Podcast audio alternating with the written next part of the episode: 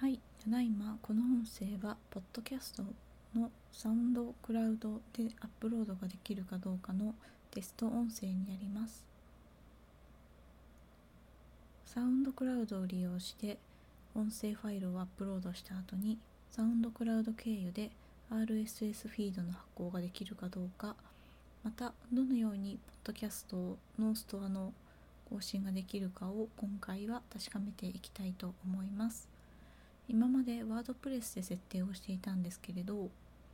ワードプレスのプラグインがなんだか、えーと、調子が悪いみたいなので、まあ、外部のサービスを使ってうまくできないかっていうのをただいま検証中です。マイクの位置はパソコンのすぐ横からキーボードの隣ぐらいまで移動してみました。体も微妙にマイクに対して正面を向く形で喋っています。